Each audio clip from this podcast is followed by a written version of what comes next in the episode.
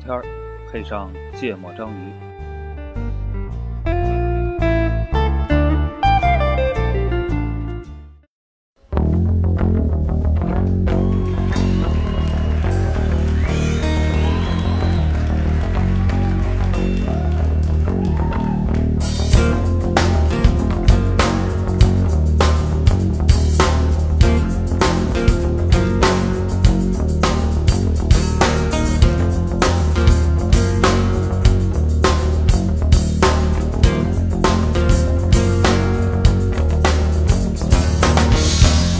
Don't be broken by my master.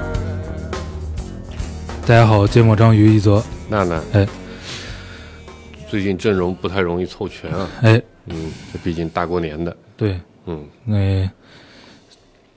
为了确保周更，嗯嗯，想办法录，嗯，嗯，抢跑一期，就我们俩啊，嗯然后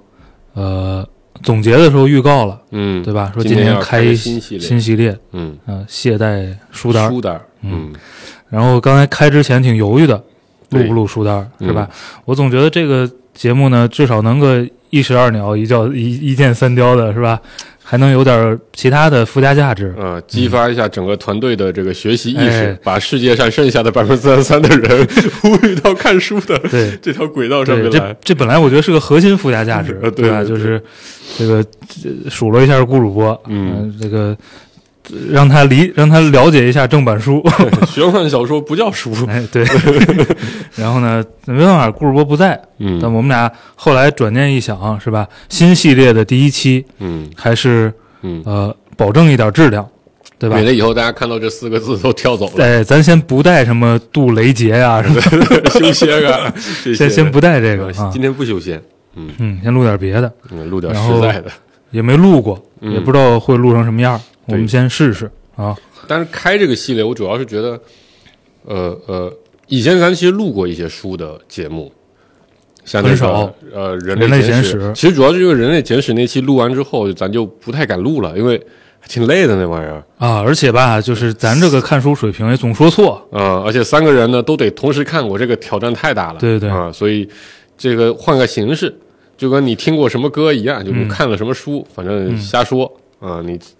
你你你你你看了什么书？随便聊聊。就不追求呃仨人展开说对同一本书了。对对对啊哎对对，这个太难了，对咱来说难度真的太大。是是是，七年了就录过那么一回，还还录过那个世界观吧？不对，世界观那你不是为书而单录的，对对啊对。嗯就是录音过程中提到书是有过一些次的，对啊，但感觉我们的听友们好像蛮蛮蛮蛮希望听有这一类听友有文化，嗯嗯不不看修仙，哎呃听友不修仙，嗯所以我们今天修点别的哎，啊。来吧，谁先来吧说？你先，我先嗯，啊，这么突然，大家都纷纷纷打开了微信读书，对， 嗯。证明这个软件还是不错的。这个这个算推荐书吗？嗯还是就是说自己看了什么呀？我觉得不用推荐，就分享，你觉得啊看了行之后有所我就先说吧有所收，获这本书挺好玩的，嗯。它书的标题叫《叫魂儿》，叫魂儿，嗯呃，就是我们能哦，我好像看过这个，看过是吗？嗯呃，有一副标题啊，叫《一七六八年中国妖术大恐慌嗯，》啊，讲的是乾隆年间的事儿是吧？呃，对，清朝的事儿嗯。对对对，我看看过那个抖音说书的， 哦，有人这个男人叫小帅，对 对对对啊，这个男人叫孔飞利啊，嗯是一应该是英国的汉学家嗯啊。然后，呃，这个版本是陈坚和这刘昶是吧？两位老师刘昶翻译的啊嗯啊，这本书反正我是偶然嗯翻到的，嗯就之前也没什么文化，也不知道这本书，嗯偶然翻到了那个，就是反正题目挺好玩的，嗯我就说翻翻是什么吧。嗯，结果一翻呢，还真把它给看翻完了。，嗯嗯，呃，讲的是什么事儿呢？讲的就是大概清朝某个阶段吧，有一个蔓延了全国的一个传闻，一系列事件嗯和衍生的传闻。嗯是什么呢？就是因为这个大家也知道哈，就是虽然清朝已经比较接近这个近现代了，嗯但是仍然是说，其实封建迷信还是比比较较普遍比较严重，嗯而且呢，这个封建迷信永远都离不开嗯呃死亡的这个主题，嗯是吧？嗯然后那个时候呢，就流传了一个，我我我我印象中是这样的哈，嗯就流传了一个说法，就是说，呃，这个这个世界上有有一种坏人能够把嗯人的魂、给叫魂魄给给叫走，嗯嗯，然后呢，这个叫走之后，这个魂魄有各种各样的用处，嗯，然后用于能干啥？能写代码嗯用吗？于治疗啊，不 行，不行啊，这嗯跟大模型不一样，用于治病啊，用于什么的。嗯然后呢，这个叫魂儿叫魂儿的方法呢，嗯就是有一个手段是剪人的头发，嗯嗯嗯，所以各地就都出现了很多哎被陌生人剪了头发的嗯这个案件。嗯然后呢，这个搞得这个非常的火热。嗯那这个事儿为什么好玩呢？嗯好玩在他最终的这个作案手段啊，嗯变成了剪头发。嗯，剪头发这事儿呢，放在别的朝代嗯还好，顶多翻个舅舅。哎 这人人家没说正月 角， 这个放在清朝就特别敏感，嗯哦，对吧？？因为它有一个剃头令，特殊的发型要求，对吧？有这个扬州十日的嗯惨案，嗯所以呢，这么一个民间的封建迷信，嗯而且你知识分子那个那个时候的官僚系统嗯都知道嗯这玩意儿是封建迷信，嗯但是他又好巧不巧的嗯，关联上了其实某种程度的意识形态问题，没错，是的，对吧？嗯这个满族人统治的嗯合法性的嗯问题，嗯这个群众的意识形态基础的问题，嗯，然后就变成了一个政治事件，很微妙、很微妙、嗯很复杂的这么一个东西。嗯嗯，就是呃，然后整本书呢，其实它也很展开的讲了那个时候的官僚体系。嗯嗯，嗯呃，由于这个东西敏感，嗯所以大家处在了一种其实严肃处理不值当的，嗯，呃，不不处理理又呢不太行，又有可能影响到自己的政治仕途，哎仕途也好啊，KPI 也好，嗯 嗯，然后呢，这个本身的这个传这个这个这个行为，嗯它本身就是嗯某种意义的，我认为就是民间骗子。嗯，对吧嗯，然后呢，它其实也没有真正的危害，没有这个颠覆你意识形态的这样的初衷，嗯嗯，所以 这是特别特别有趣的一、嗯一个一个场景哈，嗯就是呃不是什么大事儿，嗯，但是全国上下又都对，都都都受到了影响，就是民间官官僚僚和这个中央北京的中央对，啊，又都又都被牵扯上了，嗯然后所有人的初衷都不是这样的，对，然后在那个时候，一个信息闭塞，嗯，大量的是靠呃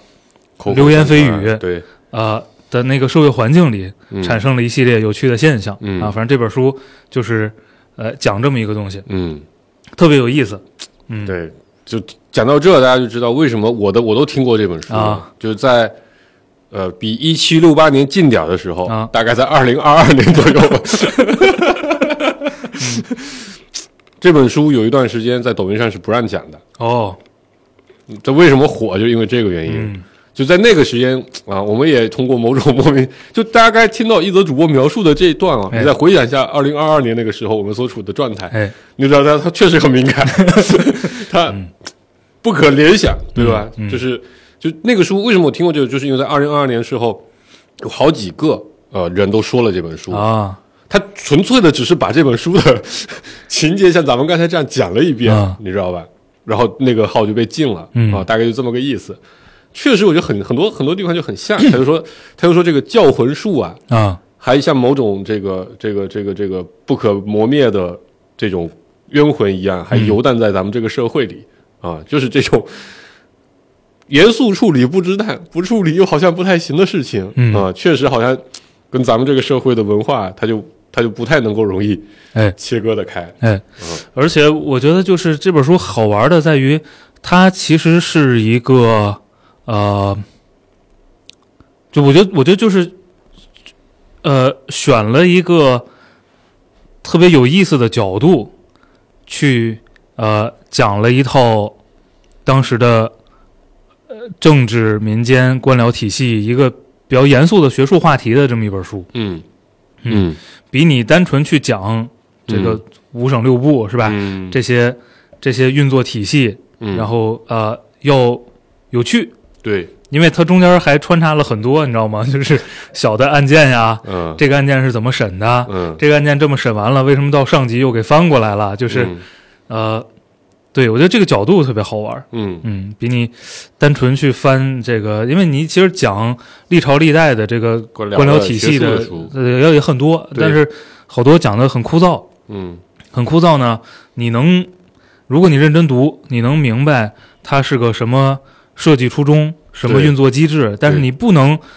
非常有乐趣的，哎，不能深入的理解它到底嗯那个实际作用在一个现象上影响是什么。对啊，对，对这个呢，从从一个这个简便的这个现象出 发，就就这写的也特别好玩儿。嗯嗯，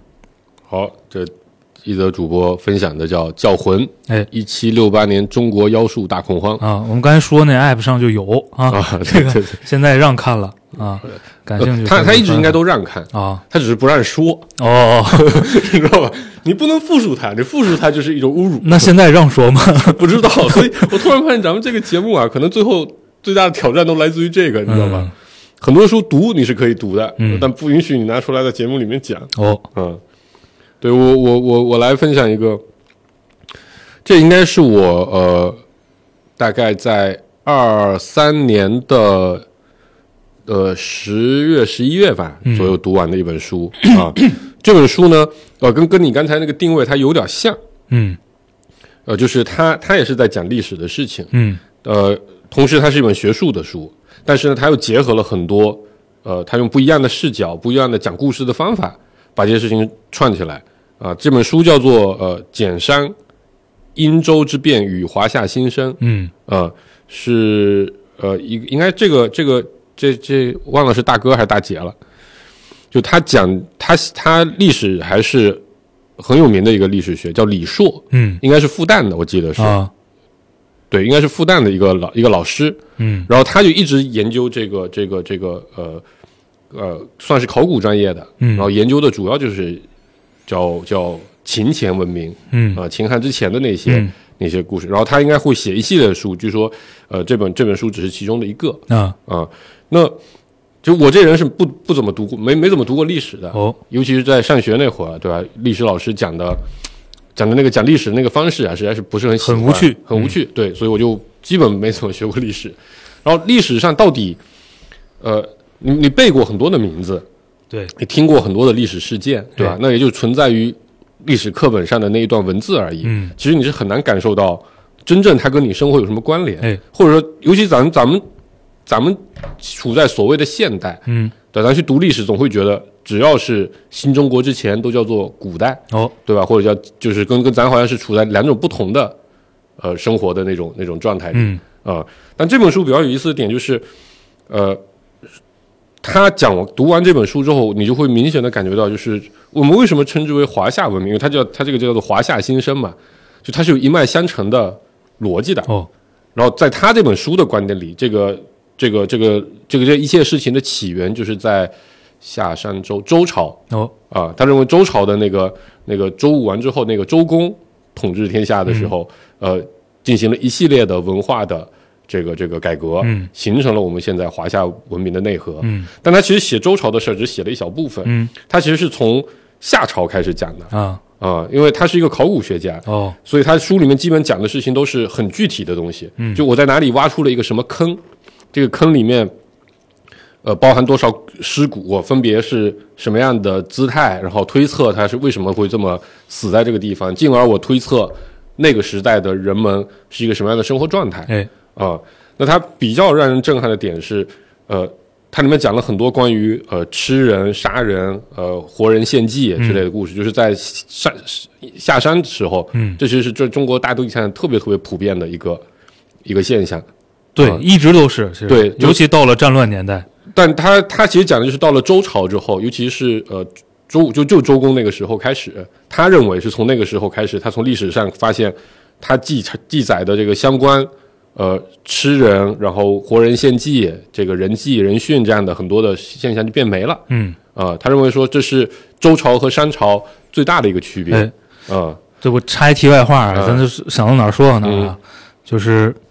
所以你知道《封神榜》《嗯封神演义》就是一特别有意思的小说，嗯，因为它卡的时间点就是在这就是那段个时间点，对，是的，然后它的冲突双方是谁呢？嗯是本身是同一门的嗯阐教和截教，嗯对吧？嗯，阐教跟截教两个最大的立教之本最大区别是什么呢？嗯就是说白了，阐教嗯只收嗯有慧根的人，嗯嗯截教叫有教无类。嗯，所以阐教一直批判截教是你们的门徒披毛戴角，就是、嗯啥都有，哎呃，不是什么正经门派，对。嗯所所以所以那个时候大概是个特别清晰的时间点，嗯是从礼仪和嗯其他方面把嗯人和动动物做区分的没错， 这么一个时间点。是的，当然是的，解放之后就彻底不让成精 了，这个也这是另一个世界，也就不 也就不需要区分了，对吧？嗯 华夏再新生。 嗯，对，就是呃，文明之所以成为文明啊，就这本书里其实就是给了一个这样的视角，啊就是呃，人你你对待人的那个样子不一样了。嗯啊、过去人和就是你你其他族类的人群，呃，一旦战败了，对吧？我把你的村庄，把你的这个这个这个呃社区，呃，一旦侵占了，那你的男子就是我的奴隶，对吧？你的你的妇孺，那就是我的资源，我我想吃它，或者我想我想我想干嘛都是可以的啊、但到了呃商朝呃周朝之后，开始有了所谓的一些礼仪的这么一个说法，哎啊、然后对这些事情上就变得。呃，至少在做法上会有很多的不一样。然后里面讲了，刚好那段时间读这本书那段时间，《封神》那部电影哦又又挺火的，哦，对吧？就本身就讲的就是殷商的事情，对吧？这天下献了祥瑞，对，所以呃，但尤其你因为他有了那个电影之后，你再读这本书，你觉得有些事情会具象化哎，虽然现实里肯定不是那么的呃宏伟，那么的华丽，对吧？它毕竟毕竟是个青铜时期的的的社会文明，它发达也发达不到哪去啊、你这么说，三星堆同意 吗？对，就是就是，但是我觉得这本书就很有意思，在于说它给了你特别强的画面感。嗯，然后你让你很明确的感受到古人和现代人，他其实并没有什么不同，哎，但在不同的在这个大家都是人的这个逻辑下，嗯又有了很多呃不一样的地方，嗯，对吗？他们过去以占卜为这个这个这个很核心的一个治理手段，哎再往前他们那些呃人人际人训的各种行为，嗯然后尽管你就一步一步想，而且它里面讲其实核心观点就是在周朝那之后，中国的文化内核其实没有怎么变化过，是啊、就是以以那套逻辑，后来孔子继承了呃周公的一系列思想，然后继承了周易的很多的想法，然后又把它重新编撰，又挑选过了一些事实，放到了咱们的四书五经里面去，嗯啊、成为了中国文化、中华文化吧现在一个特点。哎，嗯我觉得所以我觉得这本书还是蛮有意思的，就是至少对于一个我对历史不怎么了解的人来哎说，它可以给很多比较有意思的一个启发。啊先先跟你倒倒根儿，对，先倒到了根儿上，对吧？就就就为什么我们，你看你呃这本书写的写法也很精彩，上来之后就是先告诉你杀人嗯啊，今天杀五个，明天杀十个，先扔五个进去，哇，你具有画面感，对吧？然后你就想你怎么就突然就从那样一个一个感觉特别特别野蛮、特别特别原始的，嗯呃呃国家文化，突然间变成了咱们现在这样，嗯，啊、竟然要讲究礼仪之邦，啊、哎各种各样的这个这个这个呃仪式感吧，特别多的一个，尤其作为一个福建人，对吧？我们有大量的传统的那些很多的这个这个这个这个仪式哎，啊、其实我觉得都是跟这些东西你能看到很多影子的，嗯嗯，嗯，这叫什么叫简商，就讲的就是那个周武王的简商大业嘛，哦啊？就是他把他把商朝给灭了，哎，啊。然后刚好那段时间《封神》讲的不就是那个故事嘛，就是激发，呃，那个周王把把那些质子全部都把就想把那几个人都杀掉，然后嗯他把姬发骗到殷殷都去，然后把他的儿子烤伯邑考啊哎做成肉饼吃了，反正讲的就那个故事，就《封神》的第一部，嗯嗯，然后刚好也是这里面非常重要的一个一一一一几章讲的那个环节，呃嗯啊、所以我觉得刚好那段时间，但是读的时候就觉得还有特别有意思。嗯嗯，这本书推荐值也很高啊、嗯哦这个微信读书上也是神作，哦你刚才读推荐那本也是神作，这个级别哦嗯哦，它还有评级是吗？就是呃推荐度好像百分之九十以上的嗯啊、就是神作嗯嗯，那是怎么着？接着说，啊、这个这个这个东西不好，就在说完了没法放是 吧？那大家听一下这首歌，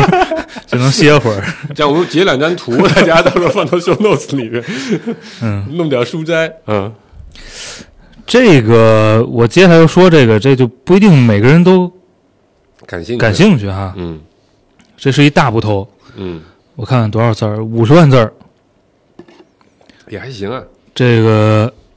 叫，哎呀，这让说嘛，让说吧，人 家人家现在人家后来回国了，嗯《李宗仁回忆录哦，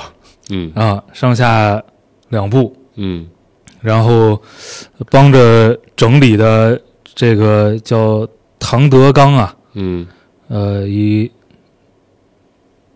安徽人 啊，历史学博士吧？啊，也是广西师范大学出版社的，呃，对，嗯，我刚才那本也是，因为李宗仁广西人，是吧？ 是真是因为这个吗？呃，反正如果是对这个近代史啊，这个、嗯呃解放之解放之前那些年这个感兴趣啊，嗯那李宗仁这个人物呢，他就嘖很传奇，嗯，是吧？他是谁？他人家也是干过这革个命的民国总统的，哦，嗯，虽然干的那段时间吧，一点儿实权都没有，嗯啊，这个基本上就是国军的二号人物吧，哦，就嗯，在老蒋之后的呃，同期的二号人物，哦，嗯，嗯，俩人不我就说就是排排位在老对蒋之后，排位，在老蒋之后的，嗯然后俩人呢，这个政见啊各方面是非常的不统一嗯，啊，这个明争暗斗了好多年，哎很长时间，嗯，嗯，反正这么个大哥，啊，这个最后是呃败退投台台湾省之后呢，嗯呃去了美国，嗯嗯呃他挺有意思的，晚年回来了，嗯，哦，这比较少见，哎，嗯晚年应该是在大陆生活，周恩来同志的运作之下吧，嗯回来了，嗯所以他这个回来其实还是挺挺重要的一个事件，在那个时候、确实对于呃梳理那段时间的一些历史细节啊，也提供了很多的这史个料帮助。嗯啊。然后呃，这个回忆录首先挺精彩的，因为那个年代挺精彩的，嗯。嗯，对，然后这又是一个呃，举足轻重的人物，首首先它是草根儿嗯，哦，啊，草根创 业的，草根、跟那四大家族没关系，广西的呃农民家庭，嗯嗯，出身的一个孩子，嗯然后。经历了那个，后来反正阴阴差阳错啊，上了应该是陆军小学。嗯，那时候为什么有这个小学，就是很多历史时代的背景、啊。嗯，然后一步一步成长成一个军官出，色的军人，嗯然后在那个军阀混战的时期，嗯其实跟白崇禧一块儿当了嗯，广西王、嗯，啊，然后表哥一起去打赛， 然后后来呢，这个参加这个革命军嗯北伐、啊，到最后这个抗日嗯是吧？打这个内战，其实嗯打内战呢，最后就是我们看解放的顺序哈，嗯其实呃，广西也是很靠后解放，就除了那个、呃西北嗯自治区，嗯广西其实也是很靠后解放的。那基本上，呃，国军在大陆最后一支比较能打的力量嗯啊、也就是白崇禧的嗯，这个力量，就是他们嗯原来这个呃这个这个广西嗯呃最后也是退到一路退到退到海南岛吧，嗯反正最后是呃大多数人跟着嗯呃去了台湾湾嗯啊。，然后呢，呃，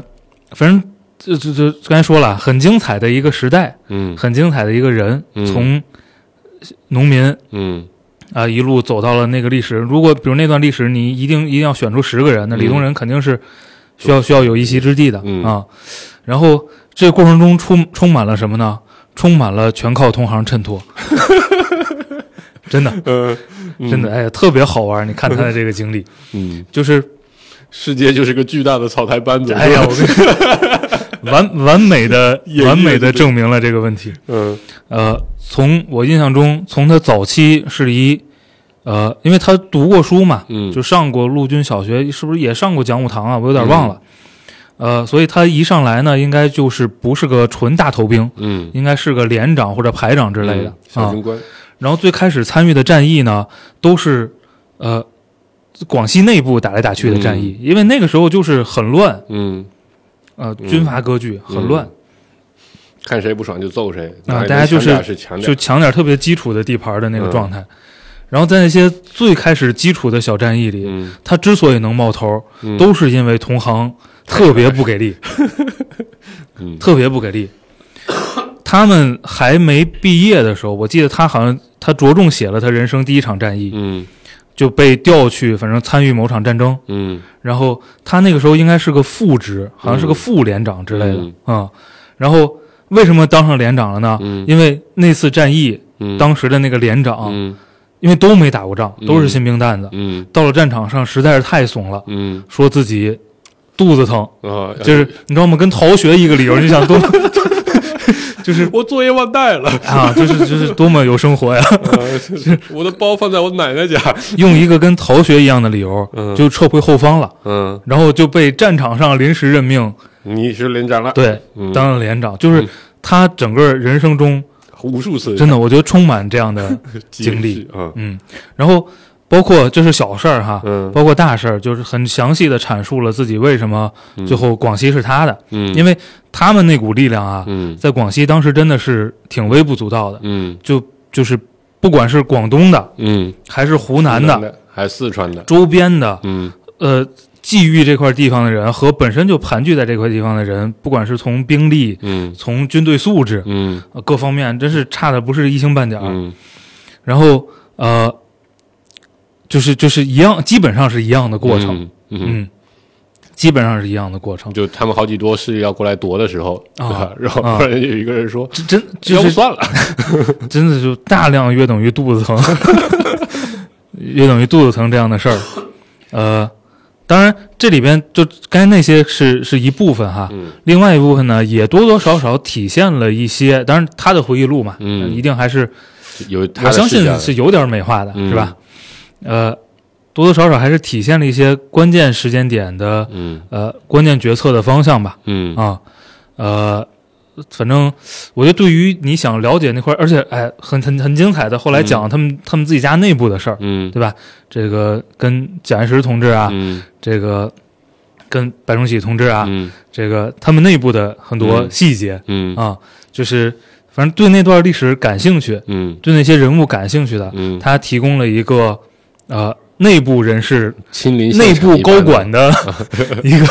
内部高管的视角嗯啊、比你看呃看看看解放战争啊，嗯，看后来功德林 啊， 嗯就是提供了一个不一样的视角。啊，就发现老蒋这人不行，喝酒 养鱼。然后呢，这个大哥我不知道他写不写日记，嗯但是特别细致嗯，啊。就关于那天晚上跟老蒋喝了几杯，哦喝了什么 酒是吧？都写下来。他那个回忆录特别细致，嗯就是那里面提到的人物，嗯很多对话的细节，嗯场景的细节非常丰富，嗯就并不是说呃特别大脉络的明白，就你当小说看也特别精彩嗯，的。那的天晚的上他先到了哪儿，坐在说了什么话，啊对对后来怎么一拍站起来又说对什么嗯对，特别细致。嗯然后呢，你你看完之后，确实啊，就刚才黄世博说的那词儿，你看完之后你就不得不去正视这个嗯呃草台班子问 题，对吧？嗯就跟我觉得很多混乱的时期，嗯你你你你仔细去看看，可能最后都会得出个差不多的结论，嗯嗯对吧？你要知道，这个这个形成三国局面之前，嗯，也是乱七八糟的，对对吧？对你按小说说呢，十好几路对诸侯呢，对吧？还有人是真的在编草鞋呢。啊， 对呀、然后呢，这个呃，你到最后，呃，不对不不不要到最后吧，到最后还是有、还是应该还是有一些大问题的嗯，啊。历史大但势是的你你在这情过程况中，剩下最后两三家的时候，嗯呃，这个过程嗯啊、就充满了趣味， 充满了不可琢磨的这个这个由各种有趣的人物和有趣的小故事，呃，堆积起来的这个过程。嗯，嗯，反正我就那个，就刚才说姓唐的那个先生啊，整理编辑的也挺好的啊、就是呃，大量的这个亲历的史实的基础之上，啊也还是有一定的文学性啊、嗯，读起来很愉悦。有一定，有嗯一定嗯故事性。对，这个就是就是很好看。嗯嗯，我我最近读的其他几本书啊，都挺难分享的嗯啊，就是我觉得可能都是大部分同志们不是很感兴趣。我给大家讲讲啊一哎本叫做《费曼讲物理入门》哦，啊，我这本书我觉得挺不错的，不错在哪？不错在于说，呃，他把物理学是一切科学的基础这个事情，呃，讲的是比较明白的啊啊，就是他上来讲说物理学为什么要跟呃化学、跟生物学、跟天文学、跟地质学，甚至跟心理学的，它是一切的这这些学科的基础，嗯，所以他讲了一个比较有意思的一个一个观点，就是为什么比如你研究心理学，你也得研究物理。哎，或者说，呃，后来有些问题还是变成了物理问题，我们用物理方法去解决了，嗯所以心理学就进步了，嗯这是一部分。第二部分是他讲这个，呃呃，量子这个量子理论相关的这个事情，我觉得是我读过这么多跟物理相关的书里面，呃，讲的最浅显直白的。哎，说的倍儿清楚。对，就我觉得这是费曼这个他本身这个厉害的地方，嗯所以这本书我特别推荐给呃所有家里有小朋友或者没小朋友的，对物理学感兴趣的，哎，都可以聊一聊。嗯啊，然后最近在读一些跟都刚好都在跟跟读的都跟脑子有关的，哦有一本叫《比天空更宽广》，哦这书写的很一般。啊他讲的事情是就是讲了一套理论，呃，这个理论就大概在讲他认为的意识。呃，和这个这个这个脑子里意识这个东西的一些一些跟现实的一些关系啊，嗯非常非常的呃学术的一个文章，嗯这是属于这个第一系列第一推动丛书系列的。啊这嗯这这这套书我买了全套，哦五十多本儿，啊质量真是参差不齐。啊我靠有的书非常牛逼，有的书翻三页你都觉得这他妈什么玩意儿。嗯但它确实都是各种科学大家写的啊、嗯但可能就是刚好有些写的书不是很适合咱们读。嗯然后因为看了这本书，我最近就看了那本书，我就可以在节目里推荐一点，叫《语言本能》，哎也是一本比较学术的书。嗯语言本能副标题叫《人类语言进化的奥秘》，嗯呃，是是国外的一个教授叫斯蒂芬平克，哦，你听过这人很是吧出名啊，啊。非常出名。他是语言学的这块儿的，应该是呃，算是就是几乎所有语言学的课嗯，都会拿他这本书作为一个基础，对来开始来讲。对，啊，所以这这这本书就比较精彩，因为它其实是讲一个比较科普的呃一个一个视角去写的这个这个书，嗯啊，然后核心的观点，我觉得这个就很挑战。为什么我觉得比较有意思？就是它很挑战咱们传统的一个直觉的认知，就他认为语言是一种本能，嗯而不是一种技能，这就这就区别很大了。就换换换句话说，呃，说话这个东西不是学来的，嗯而是人本身就自带的能力。嗯呃，它跟我们我们吃饭一样，跟我们会会会呃繁衍一样，它都是属于人类自带的一个属性。嗯然后它里面又讲了几个例子，我确实就很很挺震撼的。嗯他讲讲了一个例子，叫做呃叫皮青语。皮青语是什么概念呢？皮青语的逻辑就是呃，当一堆已经有了语言能力的人，但他们在讲不同的语言，嗯，然后瞬间被放到了同一个环境当中，然后也并没有人去指导他们应该去用一种共同的新语言来去做交流，嗯，于是这种讲讲普通话的、讲阿拉伯语的、讲印度话的，反正各种人混在一起，他们就会诞生出一种新的语言，叫皮青语，嗯，这皮青语基本的逻辑都会是，就其实它是指一类语言啊，它不是只说某种特定的语言，嗯，这个逻辑基本上是说，它会用比如说人类历历史上比较典型的会出现这种情况，就是各种奴隶庄园主，嗯把各地收罗来的奴隶啪往那边一扔，好了，你就摘棉花去吧。嗯，但他们基本上都会诞生出来以这个奴隶主为他们的语言为基础的一类新的语嗯言，然后语法上其实是呃跟咱们常见的大部分的语言都不太一样嗯啊、但是呢，它它能用，而且效果很好。嗯啊、然后它它里面有揉转揉杂很多要素，很多很多因素是呃这些柔和柔柔和语言的一些方式是有规律的，就不同地区的皮区英语都会展现出相似的一种规律哦啊、然后后来他就说他又有一个，刚好就说他呃进化出了拿另一个例子叫做手语的皮青鱼，嗯，就一堆全国各地、全世界各地，因为失去了父母，呃，父母不愿意照顾的聋哑儿童，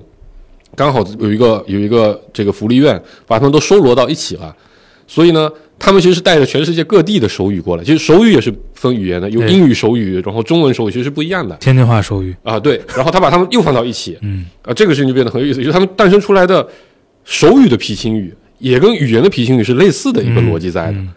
然后进而它里面又讲了一个例子说，呃，当如果你你生了一个小孩儿，这个小孩儿是聋哑的，所以他必须讲手语，嗯，那父母需要去学手，基本上大家父母就会主动去学手语，然后进而去跟教小孩儿去学这个手语。然后会发现的情况是，大部分的家长最后说的手语基本上都是有大量的语法错误的，啊，因为他你能说话，嗯，而小孩儿虽然他是跟着父母学的手语，但他的所有语法都是对的啊，啊、这是非常神奇的一个现象，对吧？他他并不是说，就过去咱们观点是孩子的语言是由父母这这这处习得的，嗯所以那你如果是学习来的，那就是父母怎么讲，嗯你就应该会怎么讲，那些错误什么你都会继承过来，但其实不是的，嗯人类会有一套机制自动的去纠正这些语法错误。嗯啊，这一套算法，它它它讲的就很像个大模型，啊它里面有一套算法，这套算法是能自自适应、自升级的哎，嗯啊，而且是本能级的，不是不是后天那种，就不是 fine tune 出来的， 是是 pre train 的嗯啊。啊，我觉得这个这个这个就让我挺震撼的，嗯就语言它就不是说一个后来诞生的，由人类文化，就是人类社会为基础，呃，在社会的基础之上再诞生的一种产物，嗯而是它是人类自身本来就带的一个东西。嗯只不过它表现形式有的是英语，有的是中文，有的是阿拉伯语，嗯，不同的形式啊、嗯就是它不是发明出来的嗯它东西，不是发明出来的东西。哇、这这点这个给了我巨大的嗯震撼啊、嗯所以这本书我还蛮推，而且他写的还蛮有意思，在于说他举了很多的例子啊、就是你会发现，呃，比如它里面讲那种呃黑人的语言，黑人的街头语言，嗯就以前基本上叫什么呃 gang language 嘛，嗯就是、就是美国那些那些黑人社区的语言， 就它也有它的意义在的，嗯就是它就是个非常非常讲究效率的 啊一种语 言，而且歧义极少。其实英语的歧义是很多的，啊是就正统英语的话，它有很多语法冗余的问题，导致很多错误，还有很多莫名其妙的变体，就是英语的复数、英语的第三人称嗯都从来是不规则的。嗯对吧？那对于对于黑人族群来说，他们觉得这玩意儿太太太麻烦了，一点效率都不高，所嗯以他们的黑人英语就是为了把那些问题解决掉的，啊所以他们效率 极高，极大有歧义嗯啊。然后他们是可以用很短促的词组来表达非常复杂的意思啊，啊，就很适合嗯这种个跟中文有异曲同工之妙， 对对吧？不同声调的我操对，就没什么歧 义，很有效率。 大概就这么个意思嗯啊、所以我觉得这本书蛮有意思的，就在于，呃，你读完了之后，就尤尤其我觉得很多人如果关心，呃，这个这个这个社会文化的话，其实语言是一个绕不开的一个话题。是，我我觉得大大部分人可能，尤其比如对咱们群里的很多听友对方言很感兴趣，哎对吧？方言你再研究一遍，然后多研究几个国家语言，你就发现，就肯定都会想到一个问题：语言到底是个什么东西？语言，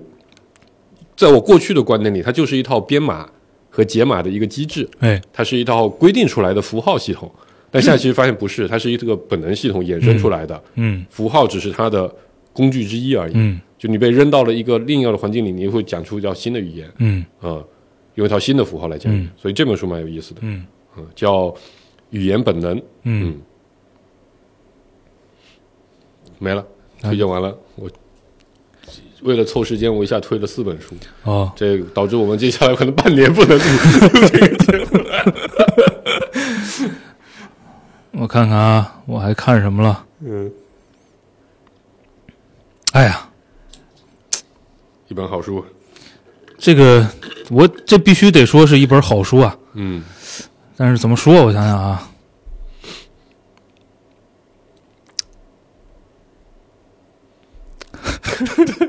不能说是吧？容易被封禁。不，这肯定能说。嗯哼，你听，你一听这名字就能说，批评和自我批评，党员干部读本儿， 肯定能说吧？不一定， 不一定。而且这个作者就很牛逼啊，这个作者叫做本书编写组， 对吧？不，我觉得这个这个嗯书啊，就反正小册子很薄、嗯嗯啊，呃，是极具呃操作性的嗯，实操性质的，啊，嗯就是具体到呃流程嗯，每个环节的要求啊，甚至有一些文书模板，是不是哎？非常可操作啊嗯，，这但没不，我们不是党员的能读吗？能啊，不是党员需要批评与自我批评吗？哎，这是这是好，好我就说为什么好问题为什么是吧为什么翻这么本书看的很快就看完了，它可能一共也就有个十万字儿，嗯不篇幅不长，嗯呃，因为啊，我想这个这个话，我得好好琢磨琢磨。呃，你不许乱接茬儿啊！ 就是从啊，大概两三个月之前，嗯呃，一些机缘巧合吧，嗯呃，我们发现了一些交流方式嗯啊，嗯，就是哦，啊，几 那懂了，几个人不许接茬儿啊， 几个人坐在一起去试图批评比较深入的哦去呃，基于尽可能基于呃事实和一些比较真实的个人观点、嗯去探讨问题的这么一种沟通方式。嗯，嗯给你憋坏了，啊，不能说名字。然后呢，这个呃，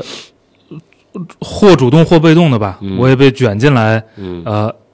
参与了一些嗯啊，而且不仅在呃我们这个环境里边参与，嗯，是？吧？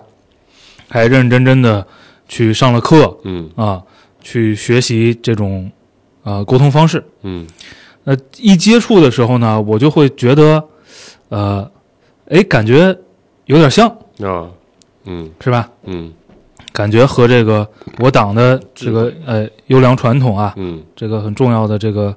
这个这么一个建设的工具啊，嗯就是有点接近。嗯所以呢，我又不想就是不想去看太多的理论，嗯，啊，所以就找了这么一本儿实操类的，哎实操类的小册子，呃，对比了一下，我觉得呢，呃，跟你刚才说那语言问题啊，嗯也有点像，嗯，嗯，打完批评与自我批评是人类的本能，是吧？嗯不是，反正就是说，就是说吧，你想一几个人凑在一块儿，嗯想呃开诚布公的说人话，嗯这可能就是一个嗯，广泛性的难题，难题，嗯嗯，然后呢，从各种呃理论出发，嗯然后想出来的这个解决方案，嗯，不管起了一什么名字，殊途同归然后，用了一什么样的流程，嗯我觉得可能也大差不差。嗯嗯，嗯，就反正因为因为它确实在这书架上， 嗯，有这么本小册子，不知道嗯听众朋友们听完我们这期节目是什么感觉？嗯这都看一些 什么书啊？不如他们可能说不定主播里里面，不如你们就让顾主播单独录这个节目吧，也行，啊，可能试验一期就结束了，是吧？嗯？对，毕竟我该我该想一想，咱们分享的书啊，确实都趣味性不是很足，哦，是吗？你不觉得吗？都是一些很很那个的、很那个的的的的的的书，行，那这政比较治学小众，政治学通识我就不说了， 嗯不，这政治学通识还挺好看的，其实，啊， 呃，对啊，就你看，咱们看的要么是课本，要么是学术，嗯对吧？也要么是伪装成故事性的一种带着学术观点的书。哎嗯，行，我找一不是这类的啊，嗯我翻第一本不是这类的我书，我我我来推荐本畅销书。哎呀，嗯这本畅销书的名字叫《深度学习革命》，哎呀， 这畅销吗？挺畅销的呀，嗯，对吧？它它至少是个畅销书的写法，哦，对吧？然后对于对吧，就跟对对于咱们这个行业的人来，从业人不，来其实评课也是畅销书的写法，啊、对，倒对是，对吧？只不过他探讨的话题比较小众。我觉得你像评课呀，像之前咱说的那个尤瓦尔·赫拉利啊，就所谓的现在的这些，嗯对，嗯你说什么思想家、哲学家，因为还是说大量的问题都讨论过了，对对吧？对，所以，所以基本上的做法就是结合一些呃当下更更容易被理解的现象，对，然后去总结和一定程度上延伸一下过去的嗯研究和观点啊，嗯嗯，深度学习革命挺好看的，嗯看完之后你就会觉得，把这个世界是一个草台班子的这个 问题啊，不是更深刻，可以往回扯一点，哦，因为你发现这个圈子很有意思，它就那么几个人，嗯就是这么多公司，这么多后来的事件，对吧？因为为什么看这本书？这本书是跟呃去年年底的呃 Open AI 的那那系列宫斗，其实是有千丝万缕的联系的。哎，就是几十年前，这个呃那时候还不叫深度学习，那会儿应该还是叫呃 deep learning。之前他们用了另一个词，嗯忘了，哎看完就忘了。嗯那反正大概就那个意思，那个叫 Jeff Hinton，嗯对吧？这是这个学派的一个一个代表性人物。哎然后，呃，伊利亚是他的徒弟嗯之一。嗯然后这这这这这这堆家伙，呃，他们之前组过一个公司，但是是被谷歌给呃收购的。然后当时去参与他们收购的这些公司里面，有一家公司叫 DeepMind 的，啊 DeepMind 是后来做出了 AlphaGo 的、嗯呃那个公司，就后来也被谷歌收购了。而之所以 Jeff Hinton 要提出来说要做这家公司，是因为当时的百度嗯呃的一个哥们儿去找了 Jeff Hinton，、然后觉得想把他收入麾下，然后他才想出来说，哎，我我这么直接卖我个人，不如变成个公司来卖。就这一系列千丝万缕，包括后来的什么杨立坤啊，啊呃反正就就这么几个人，啊整个圈子就这么点大，嗯搞来搞去就是他们这堆人搞来搞去，嗯这个嗯感觉就好像外人也不太参与的进去，感觉是一个纯精英的圈子。啊但这种故事，因为呃，他虽然他其实写的应该是有点早了，应该是一二年还是一三年的时候就写，还是可能更稍微晚一点，反正就是肯定是六七年前至少之前的书。但过去这个领域虽然很呃也也很重要，嗯但不像这两年呃 ChatGPT 大模型出来之后，对至少对这个全世界人们影响这么普遍，嗯对吧？那会儿你弄个 AlphaGo，那也顶多就影响影响柯洁、李世 石的，啊哎 对吧？影响不了其他人。呃，这个但现在不一样了，就大家可能刚好就看这本书，你就知道说，哦，我们现在所处的一个时代，其实是经过了这么几十年，嗯这堆人开了无数的会议，然后反反复复，呃，不被认可或者不被认可，被各种挑战，这个事情经历了很多。最终还是就这么几个人决定了现在这玩意儿长啥样，这玩意很有儿意很有意思这玩意儿开始成为一专业，应该是上世纪五十年代吧？对，是的，啊，嗯，其实时间不算长，啊说长也不长，对，然后呃，到深度学习这个领域，学习领域应该是在八十年代开始，嗯呃，就是那个 Jeff Hinton 带了一堆人，呃，开始逐步把它当成一个单独的方向，哎在做研究，嗯，嗯，之前还是研究专家系统的居多，呃，对对对对对，嗯，但哎，这也是时代的变化导致的嘛，对吧？要没有现在 GPU 算力这嗯么、啊，这么那个，就这核心讲了什么呢？核心就讲了呃，这个这个演变过程，演变过程，这个过程中他们是如何被挑战，然后每每方的观点分别是什么，啊然后后来是怎么通过了哪一些事情，呃，做了哪些实验，产生了一些什么结果，然后有某些人改变了什么样的观点啊、大概类似于这样的。整理了一下近四十年会议纪要，哎， 对对对对对对对，会议纪要、收购备忘录啊，然后什么就就这些事情，你知道吧？嗯，哎，其实你说这种东西，那整理会议纪要应该也挺精彩的，很精彩。我我我倒觉得，呃，其实以前那个刚毕业那会儿很喜欢看的那个。是叫吴军老师吧？啊他当时写 那套不是那个呃三十年，还有一啊个叫、就讲整个 IT 时 IT 的行业的发展的那嗯个叫什么“浪潮之巅啊”哦，就其实就有点这个意思嘛。只不过他讲的是更大，而且已经被验证，后来是对人类历史非常重要的一系列行业，呃哎讲的仙童，讲的当时的呃叫什么贝尔实验室啊、哎那堆的故事，摩托罗拉、IBM，嗯那些公司的故事啊、只不过现在这个深度学习相关的故事还在发展当中，哎，还没有到一个终局的一个情况。所以你就看这个东西，你就看这个呃，围绕着计算机科学的嗯这个领域的发展，嗯，呃，我觉得再过个五十年啊若干时间，对吧，就能回到你介绍那个你介绍的第一本书那个，啊，简山那样了，对吧？就他就开始帮你回忆冯诺依曼说了什么， 图灵说了什么，对吧？然后帮你找到根儿是哪儿，啊，就是一开始其实有一些非常违背大家预期的观点，但是为了把某某人冯诺依曼奉为我们这个行业的祖师，对对对对吧？刻意把他的一些著作从这个就是讲硬件呢，就从冯诺依曼讲 起；讲软件就从图灵讲起。然后把故意把他的一些过去的一些说法、会议的纪要给他藏起来，对对缔造了一个完美的计算机之神内核。对，哎，嗯，行吧，是你这么一说，是哈，就是我，因为我翻了一下，我觉得我。我我我书架 上我按顺序翻，第一本不是这类书的是《聊斋》，您跟大家聊《聊斋》也不合适，啊这么多嗯说书先生，《聊斋》讲的挺好的。我还看过几本今年看过的书，我就没没好意思拿出来讲，叫嗯《拥抱开源》哦与《开源同行》啊，是干活的书咱就不说了对，然后呃，《五万年中国简史》啊这个以色列一个民族的重生。哦，这好像某期节目说过啊，对，就读完之后，虽然是以色列人写哦的， 但你读完之后就觉得以色列人真的不太行。啊呃，虽然他非常努力的在美化自己的民族，但你读完之后都觉得，我操，这玩意儿不被人干，说不过去啊。啊谈谈方法，能源安全与科技发展，以日本为例，啊、他妈看的都是些什么书？哎呀，我这有两本书，我这没法给大家讲，嗯没弄明白。一本叫《